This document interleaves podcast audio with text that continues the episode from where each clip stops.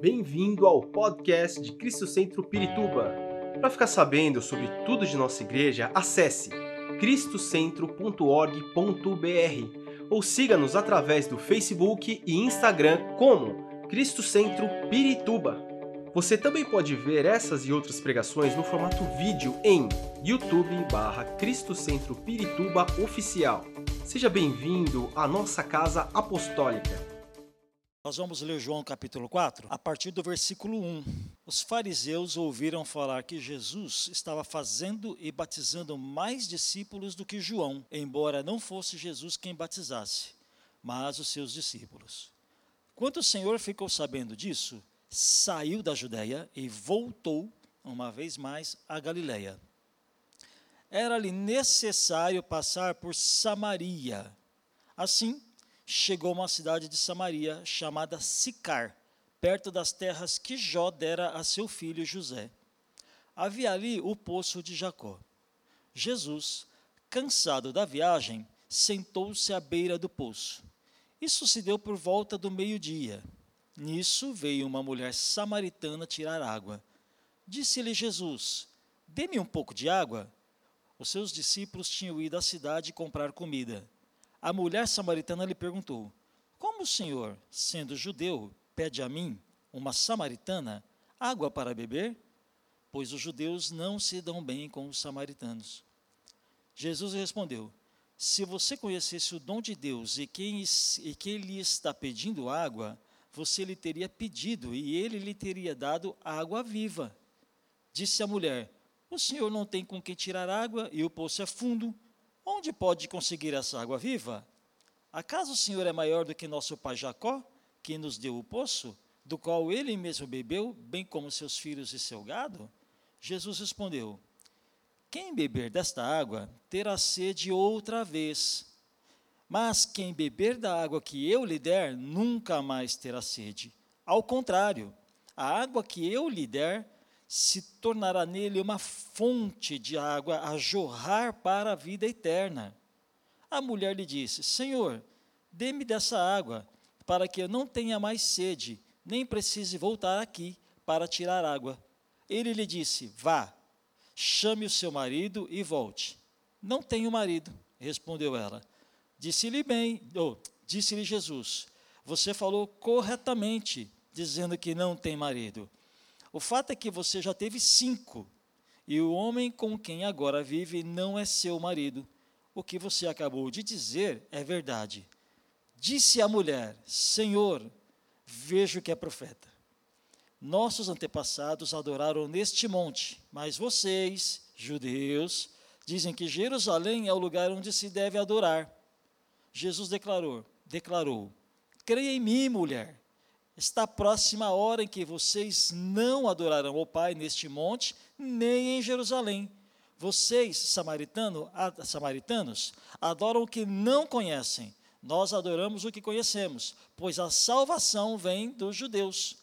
No entanto, está chegando a hora, e de fato já chegou, em que os verdadeiros adoradores adorarão o Pai em espírito e em verdade. São estes os adoradores que o Pai procura. Deus é espírito e é necessário que os seus adoradores o adorem em espírito e em verdade. Disse a mulher: Eu sei que o Messias, chamado Cristo, está para vir. Quando ele vier, explicará tudo para nós. Então Jesus declarou: Eu sou o Messias, eu que estou falando com você. Naquele momento, seus discípulos voltaram e ficaram surpresos ao encontrá-lo conversando com uma mulher. Mas ninguém perguntou mas ninguém perguntou: que queres saber? Ou por que está conversando com ela? Então, deixando o seu cântaro, a mulher voltou à cidade e disse ao povo: Venham ver um homem que me disse que, que diz que me disse tudo o que tenho feito. Será que ele não é o Cristo? Então saíram da cidade e foram para onde ele estava. Enquanto isso, os discípulos insistiam com ele: Mestre, come alguma coisa. Mas ele lhes disse: Tenho algo para comer que vocês não conhecem. Então os seus discípulos disseram uns aos outros: Será que alguém lhe trouxe comida? É, disse Jesus: A minha comida é fazer a vontade daquele que me enviou e concluir a obra. vocês não dizem, daqui a quatro meses haverá a colheita? Eu lhes digo, abram os olhos e vejam os campos, eles já estão maduros para a colheita. Aquele que colhe já recebe o seu salário e colhe fruto para a vida eterna, de forma que se alegam juntos os que semeiam e os que colhem. Assim é verdadeiro ditado: um semeia e outro colhe. Eu os enviei para colherem o que vocês não cultivaram. Outros realizaram um trabalho árduo e vocês vieram a usufruir do trabalho deles. Muitos samaritanos daquela cidade creram nele, por causa do seguinte testemunho dado pela mulher. Ele me disse tudo o que tenho feito. Assim, quando se aproximaram dele, os samaritanos insistiram em que ficassem com ele, com eles. E ele ficou dois dias. Por causa da sua palavra, muitos outros creram. E disseram à mulher: Agora cremos não somente por causa do que você disse, pois nós mesmos, pois, pois nós mesmos o ouvimos e sabemos que este é realmente o Salvador do mundo. Amém. Leitura longa, não é? Sabe que eu realmente acredito? Que um sermão, uma pregação, tem muitas partes importantes. Mas eu acho que a mais, eu acho não, eu tenho certeza, que a parte mais importante do sermão é o texto. Concordam comigo? Porque todo sermão tem que ser feito com base no texto. E o texto é a palavra de Deus. Então, para mim, todo sermão é importante. Todas as partes de um sermão são importantes. Mas o texto é a fundamental. Qualquer coisa que eu falar que não estiver conversando com o texto, não estiver ligado ao texto, não pode ser, deve ser rejeitado. Concordam? Eu disse não. Qualquer pregador que disser algo que não esteja linkado com o que a Bíblia diz, deve ser rejeitado. Amém? Pois bem, esse é um texto bastante conhecido de todos. E Jesus, ele tinha que ir para a Galileia. Indo para a Galileia, ele era obrigado a passar por Samaria. Determinado, em determinado momento do texto, vocês leram, vocês ouviram e leram aí, né, ouviram eu lendo o texto e leram aí na Bíblia de vocês, que os judeus não se dão com os samaritanos, certo? Não se dão, é uma rixa muito antiga, que veio lá do tempo em que eles eram é, cativos, eles estavam escravos, alguns na Síria e outros na Babilônia. É, quando você estuda o Antigo Testamento, eu estimulo que você faça isso, quando você lê o Antigo Testamento, estuda o Antigo Testamento, você vai ver que em determinado momento houve uma cisão, uma ruptura em Israel. Israel era dividido em 12 tribos. Para você entender mais ou menos, imagine um país dividido em 12, 12 estados, para você ter uma ideia mais ou menos de como é. Dessas 12 tribos, 10 que eram as tribos do norte, ficaram cativas, foram levadas como escravos por um povo. E mais tarde, as outras, alguns anos mais tarde, as outras duas eh, tribos do sul foram levadas como escravos também por outro povo. Deus, há muito tempo atrás, Deus havia proibido a mistura. Israelitas devem casar com israelitas, para evitar a mistura. Lembram disso? Não lembram, irmãos? Sim. Glória a Deus. Alguém disse assim, mas vai lá na Bíblia que você vai achar. Israelita casa com israelita. Há uma proibição de Deus. Não é para casar com outros povos. Por quê? Muito fácil de explicar. Os outros povos eram pagãos. Quando você, israelita, adorador, povo escolhido, membro do povo escolhido de Deus, se casa com alguém de outro povo que não é escolhido, que não é adorador, a chance de você se tornar um idólatra é gigante. A, a, a, a chance de você se tornar um adorador de outros ídolos é enorme e se voltar contra o Senhor, Deus havia proibido, porque ele sabia muito bem que o risco da contaminação é iminente.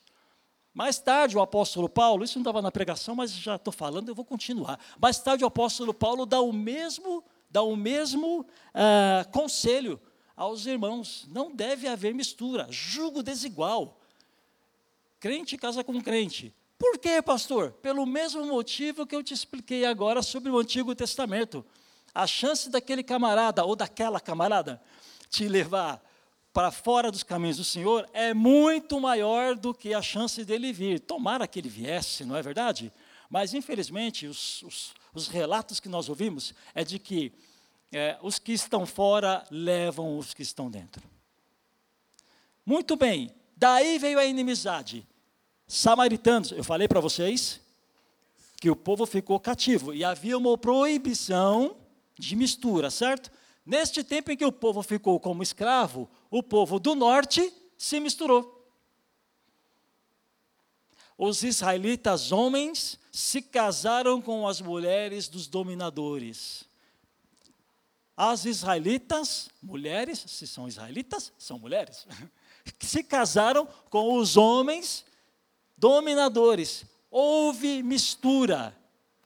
Então, o povo do sul, lá aqui, das, das duas tribos do sul, entenderam que esses que se misturaram são, foram traidores. Deu para entender mais ou menos a ideia de onde, por qual motivo os samaritanos não eram bem vistos pelos judeus? Eram tidos como, povos, como um povo impuro, ainda, ainda que seja judeu. Eram tidos como impuros, misturados. E é justamente com uma mulher tida como impura uma mulher, tida como uma das que fazia parte dos traidores, que Jesus foi conversar. Jesus só conversa quem. O que, que eu fiz? Jesus só conversa com quem não presta. Não é verdade? Conversou comigo uma vez e eu me converti. Eu não prestava, agora eu presto. Conversou com você com todo respeito, você não prestava, agora você presta. E foi conversar com essa mulher, essa mulher samaritana. Parou, pediu água para ela. Agora tem uma coisa que eu quero chamar a sua atenção. Corre comigo lá no versículo 30 e abre aí a Bíblia, quero te mostrar um negócio. Versículo 30 e ah, 34 versículo 34, diz assim. Diz assim, depois de determinado tempo, né, estava conversando com ela, Jesus disse, a, disse, ela saiu, né, eu vou voltar nesse texto já já, não vou pular partes não, fiquem tranquilos. A minha comida é fazer a vontade daquele que me enviou e concluir a obra de Deus. Existem duas obras que Jesus veio fazer duas obras que Jesus veio fazer. A primeira obra é salvar você. Os outros três, três evangelhos, Mateus, Marcos e Lucas, narram a crucificação de Jesus. E quando Jesus estava lá prestes a entregar seu espírito, ele falou uma frase. Os irmãos lembram qual foi essa frase que ele falou para Deus? Está está consumado. Consumado é concluído. Está concluído. O texto aqui usou essa palavra, concluir a obra, né? Está consumado, está concluído, está terminado, está feito, está pronto, está acabado. Não precisa de mais nada. A obra que o Senhor mandou eu fazer, eu fiz. Pronto, acabou. Qual foi essa obra? A obra da salvação. A obra de Jesus que está concluída é a obra da salvação, ok? Para você ser salvo, eu acho que eu já preguei isso aqui da última vez. Para você ser salvo, o que você precisa? Crer na obra da salvação. Você precisa crer que Jesus é o Filho de Deus que morreu e ressuscitou em seu lugar. Ok? Romanos capítulo 10 fala que se você crer, confessar com a sua boca e crer no seu coração que Jesus é o Senhor, serás salvo. Então, esta obra concluída, que ninguém pode fazer nada mais para ser salvo, você não pode fazer mais nada para ser salvo, a não ser crer, está concluída. Essa obra findou-se. Jesus fez tudo o que era necessário para nos salvar. Você não precisa de mais nada, você só precisa de crer.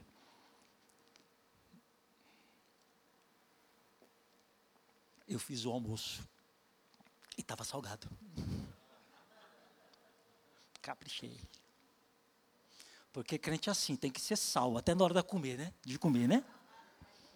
Oh, aleluia. Amém? Você é salvo. Efésios capítulo 2 diz: Pela graça sois salvos por meio da fé. Isso não vem de vós, é dom, e dom aqui é presente. Isso não vem de vós, é presente de Deus. Deus te presenteou. Só você só precisa ter fé e crer em Jesus. Esta é a obra concluída de Jesus. Eu não vim falar sobre esta obra hoje. Eu vim falar sobre uma obra que Jesus não terminou. Jesus deixou coisa por fazer? Deixou. Jesus deixou uma obra incompleta, de propósito. Ele deixou, ele iniciou uma obra e não concluiu de propósito. Ele passou essa obra para você, para mim, para nós, essa obra inacabada, e esse é o título da mensagem de hoje, é a obra inacabada de Jesus. Essa é a obra que eu e você devemos continuar. E se não estamos continuando, nós estamos falhando com o Senhor. É, continuando aqui, tudo certo a respeito da obra concluída de Cristo, né? É, agora eu quero falar sobre uma conversa que ele teve, vou retomar né, o assunto com a conversa que ele teve com uma mulher samaritana. Vai lá comigo no versículo 25 e 26. 25 e 26.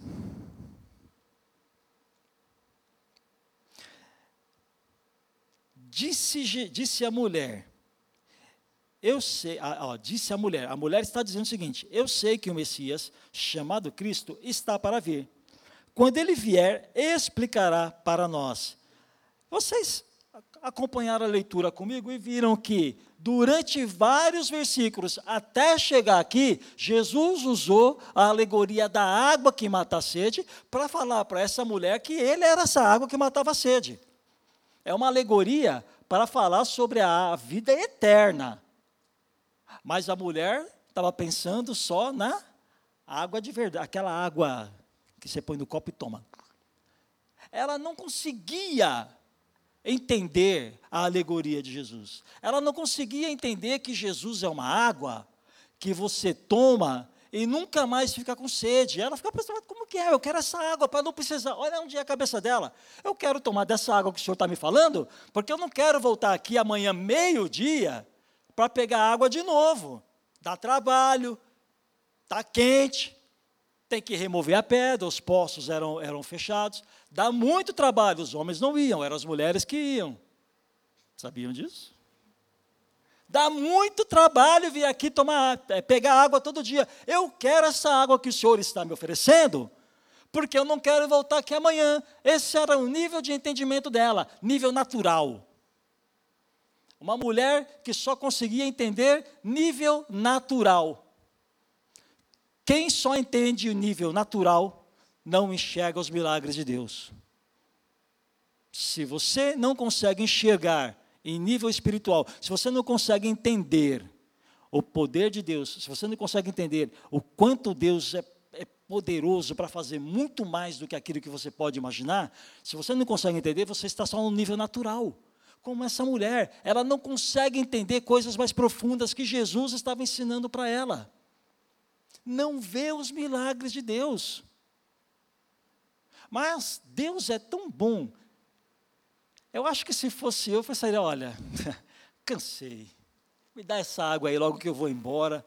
Eu vou, vou raspar fora, igual falam os meninos lá da empresa, vou queimar o chão, porque eu estou perdendo tempo com essa mulher. Aí Jesus dá a sua cartada final, né? no versículo 26. Então Jesus declarou, acho que ele pensou, é agora ou nunca. Ou vai ou racha. Olha aqui, ô mulher. É, eu sou o Messias. Eu que estou falando com você. Sou eu. Aí a conversa foi interrompida pelos discípulos. Os discípulos chegaram na hora lá e interromperam a conversa com Jesus.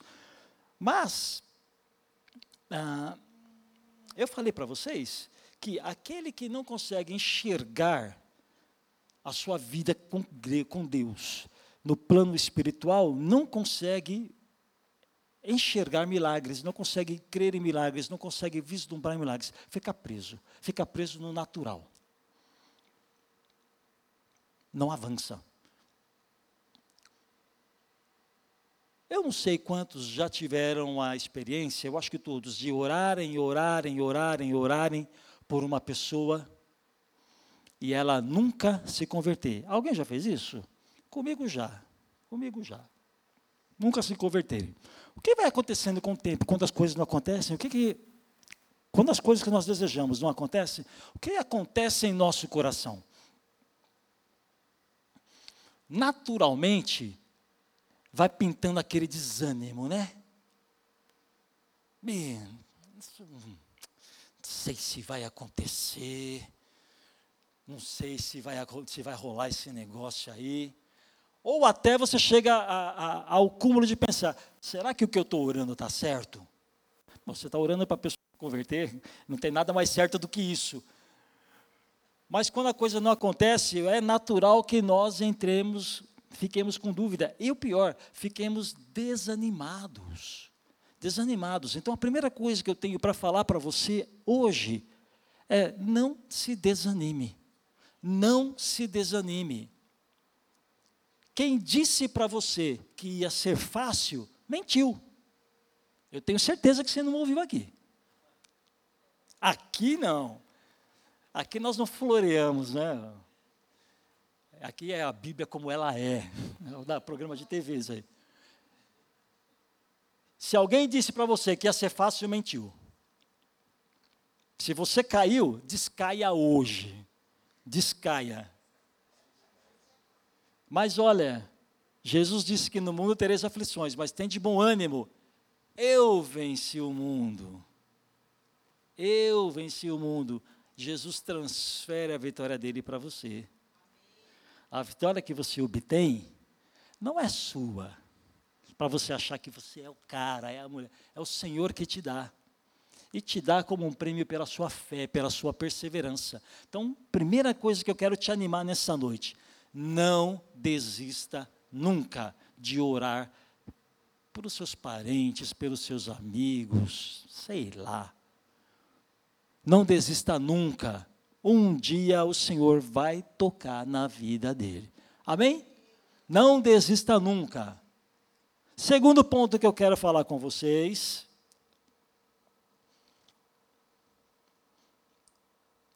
É que ah, Jesus estava falando para essa mulher do maior milagre de todos. O maior milagre de todos é o novo nascimento, meus irmãos. O maior milagre de todos é quando o Senhor Jesus nasce no seu coração. É quando o seu espírito volta a ter vida e volta a ter comunhão com Deus. Este é o maior milagre de todos. É o novo nascimento.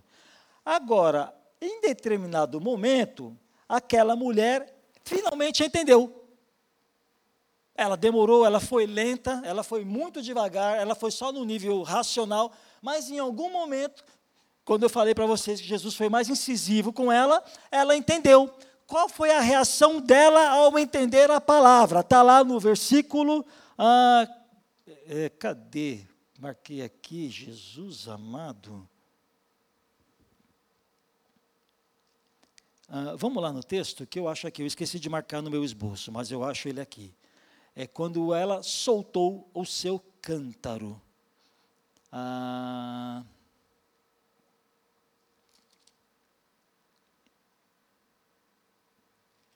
me ajuda aí, irmão. A Bíblia diz que ela deixou o seu cântaro. Como? 28.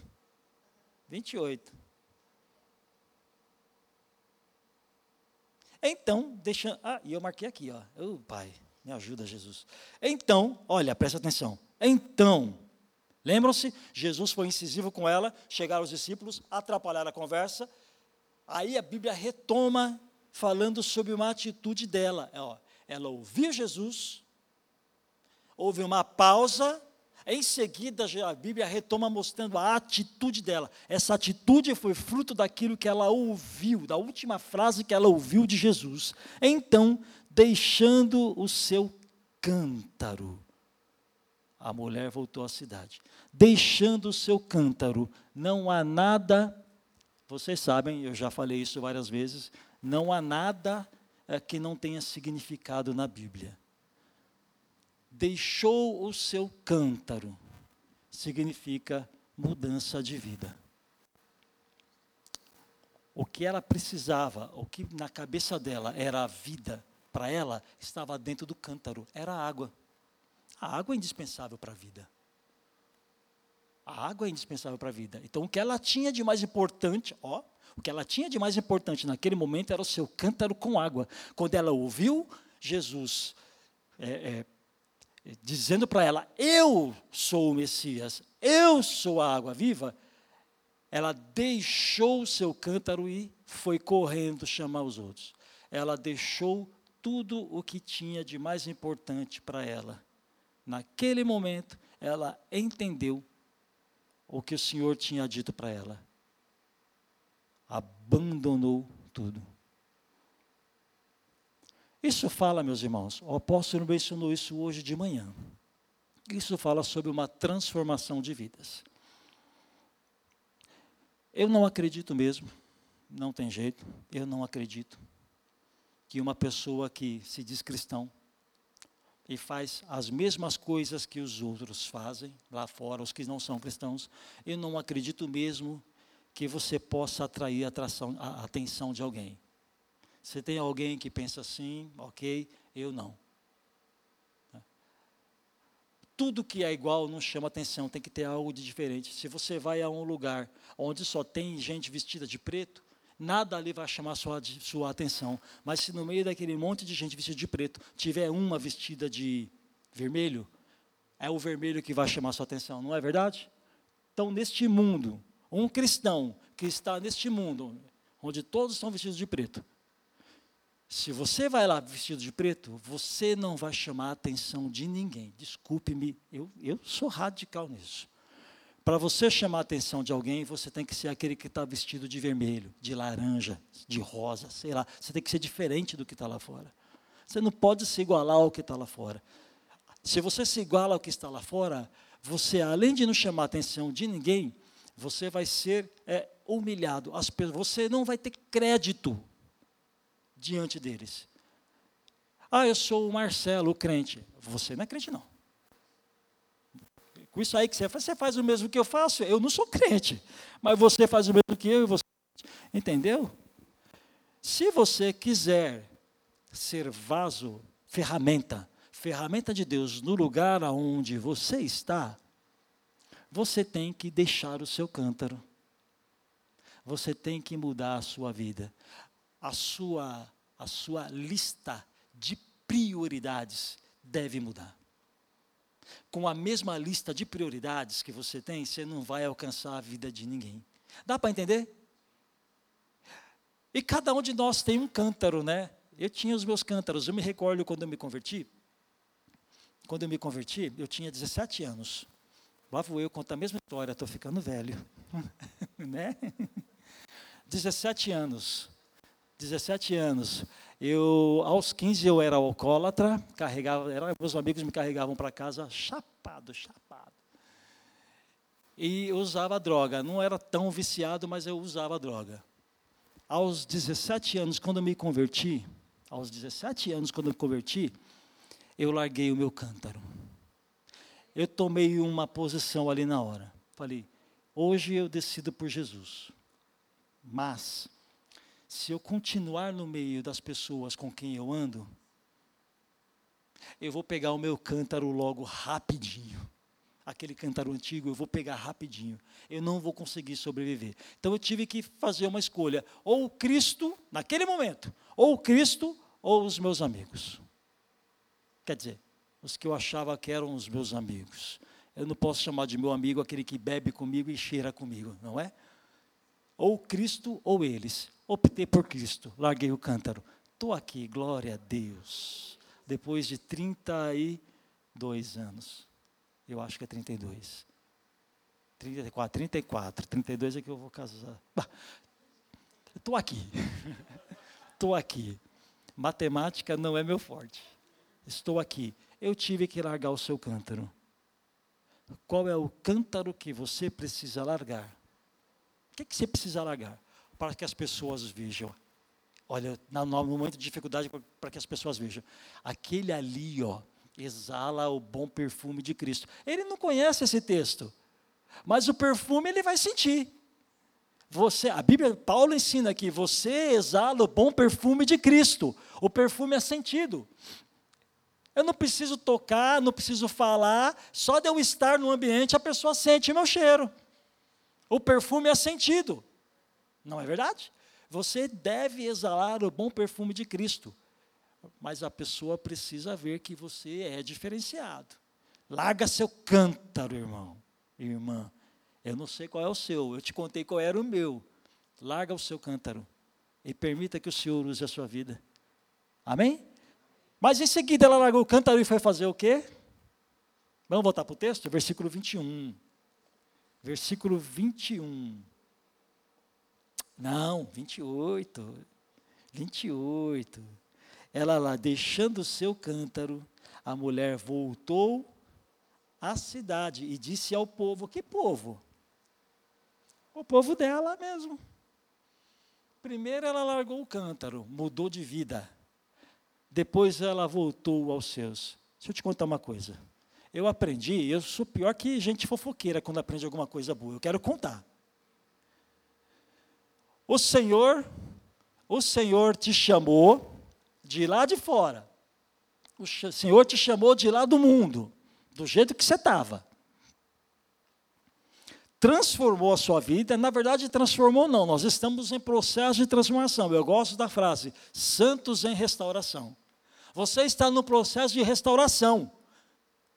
Mas você não está no processo de restauração apenas para ficar aqui, nos cultos de domingo. O Senhor te chamou de lá de fora, te trata aqui e te envia lá para fora. Ele mandou a mulher, a mulher foi para o mesmo lugar de onde ela veio. Agora sim, depois que você é está em processo de transformação, de processo, fala em línguas, Agora sim, depois que você está em processo de transformação, conforme o Senhor vai transformando a sua vida, aí sim você tem a capacidade de poder voltar lá aos, aos seus e influenciá-los, e não ser influenciado. Influenciá-los, vocês foram chamados para influenciar. Nós somos chamados para influenciar. Agora sim. Então, aquela mulher, depois de largar as coisas que a impedia, voltou aos seus. E qual é o desfecho? Versículo 28. Venham ver um homem que me disse tudo o que tenho feito. Será que ele não é o Cristo? Qual foi a pregação dela? Irmão, você não precisa ser teólogo para falar de Jesus. Teólogo complica as coisas, segundo a minha mulher. Teólogo só complica, né, Márcia? É a prima da minha mulher. Você viu que é um problema de família, né? Teólogo complica as coisas. Essa mulher, quando chegou aos seus, ela não puxou lá um tratado lá de João Calvino e falou sobre todas as teses dele. Ela não citou Armínio. Ela chegou e disse: Olha, eu encontrei um homem que falou tudo da minha vida. Acertou em tudo que ele falou de mim. É, só pode ser o Cristo. Vamos lá. Vamos lá! O que foi que ela fez? Ela falou sobre o que o Senhor fez na vida dela. O que, que Deus fez na sua vida? O que, que o Senhor fez na sua vida? É isso. Você não tem que estudar teologia para falar de Jesus. Sabe quem vai contrapor a sua. Tudo que você está falando, quem vai se opor são os que já são crentes. Quando você vai falar aos, aos que não são cristãos, eles não querem nem saber teologia, eles nem sabem que isso existe, eles querem é água viva para beber. É a água que você vai dar. O que você precisa? Essa mulher da receita. Ó, oh, olha o que ele fez na minha vida. Ele adivinhou, adivinhou não. Ele contou toda a minha vida. Só pode ser ele. O que o Senhor fez com você, o seu testemunho, é o que você vai usar para ganhar os seus. Amém, meus irmãos? Gente, a gente que complica o negócio, né? Teólogo que complica o negócio. Ok, eu vou terminar já. Vou caminhar, se os irmãos puderem me ajudar aqui. Eu vou terminar já, mas antes eu quero ir ali no versículo 39. Ah, os irmãos não querem me ajudar aqui? É. Não me deixem só. Muitos samaritanos daquela cidade, vou repetir, muitos, muitos samaritanos daquela cidade creram nele. Por quê? Por causa do seguinte testemunho dado pela mulher. Quando eu me converti, eu comecei a frequentar a igreja, mas eu não frequentava a igreja por causa de Jesus nos primeiros meses. Eu frequentava a igreja nos primeiros meses por causa do meu melhor amigo que me levou para Cristo. A gente se converte primeiro ao amigo. Vocês sabiam disso? Eu ia pelo meu amigo. Com o tempo, eu fui entendendo a palavra de Deus, aí eu me converti a Jesus. Traga seu amigo, traga sua família. Ah, mas ele não entende nada, não tem problema. Um dia ele vai entender. A mulher, olha, eu li para vocês. Se Jesus não tivesse tido paciência com ela, a mulher, a mulher era ruim de entender o negócio, hein? lesada. Mas o Senhor não desistiu. Em algum momento a palavra entrou. Não tem problema, está trazendo seu parente, está trazendo seu amigo, ele não está entendendo nada, pastor, não tem problema nenhum. Continua trazendo. Um dia o coração dela vai entender a palavra de Deus. Neste dia, quando a palavra entrar no coração dela, vai ser como esta mulher samaritana. Ela vai largar, ela vai sentir o desejo de largar o que impede de seguir a Jesus e vai correr, passar isso para os seus. Vai espalhar o Evangelho. Vai espalhar o Evangelho. Amém? Você coloca em pé. Esperamos que esta mensagem tenha te inspirado e sido uma resposta de Deus para a sua vida. Quer saber mais sobre Cristo Centro Pirituba? Siga-nos nas redes sociais no Facebook, Instagram e YouTube, ou visite nosso site em cristocentro.org.br.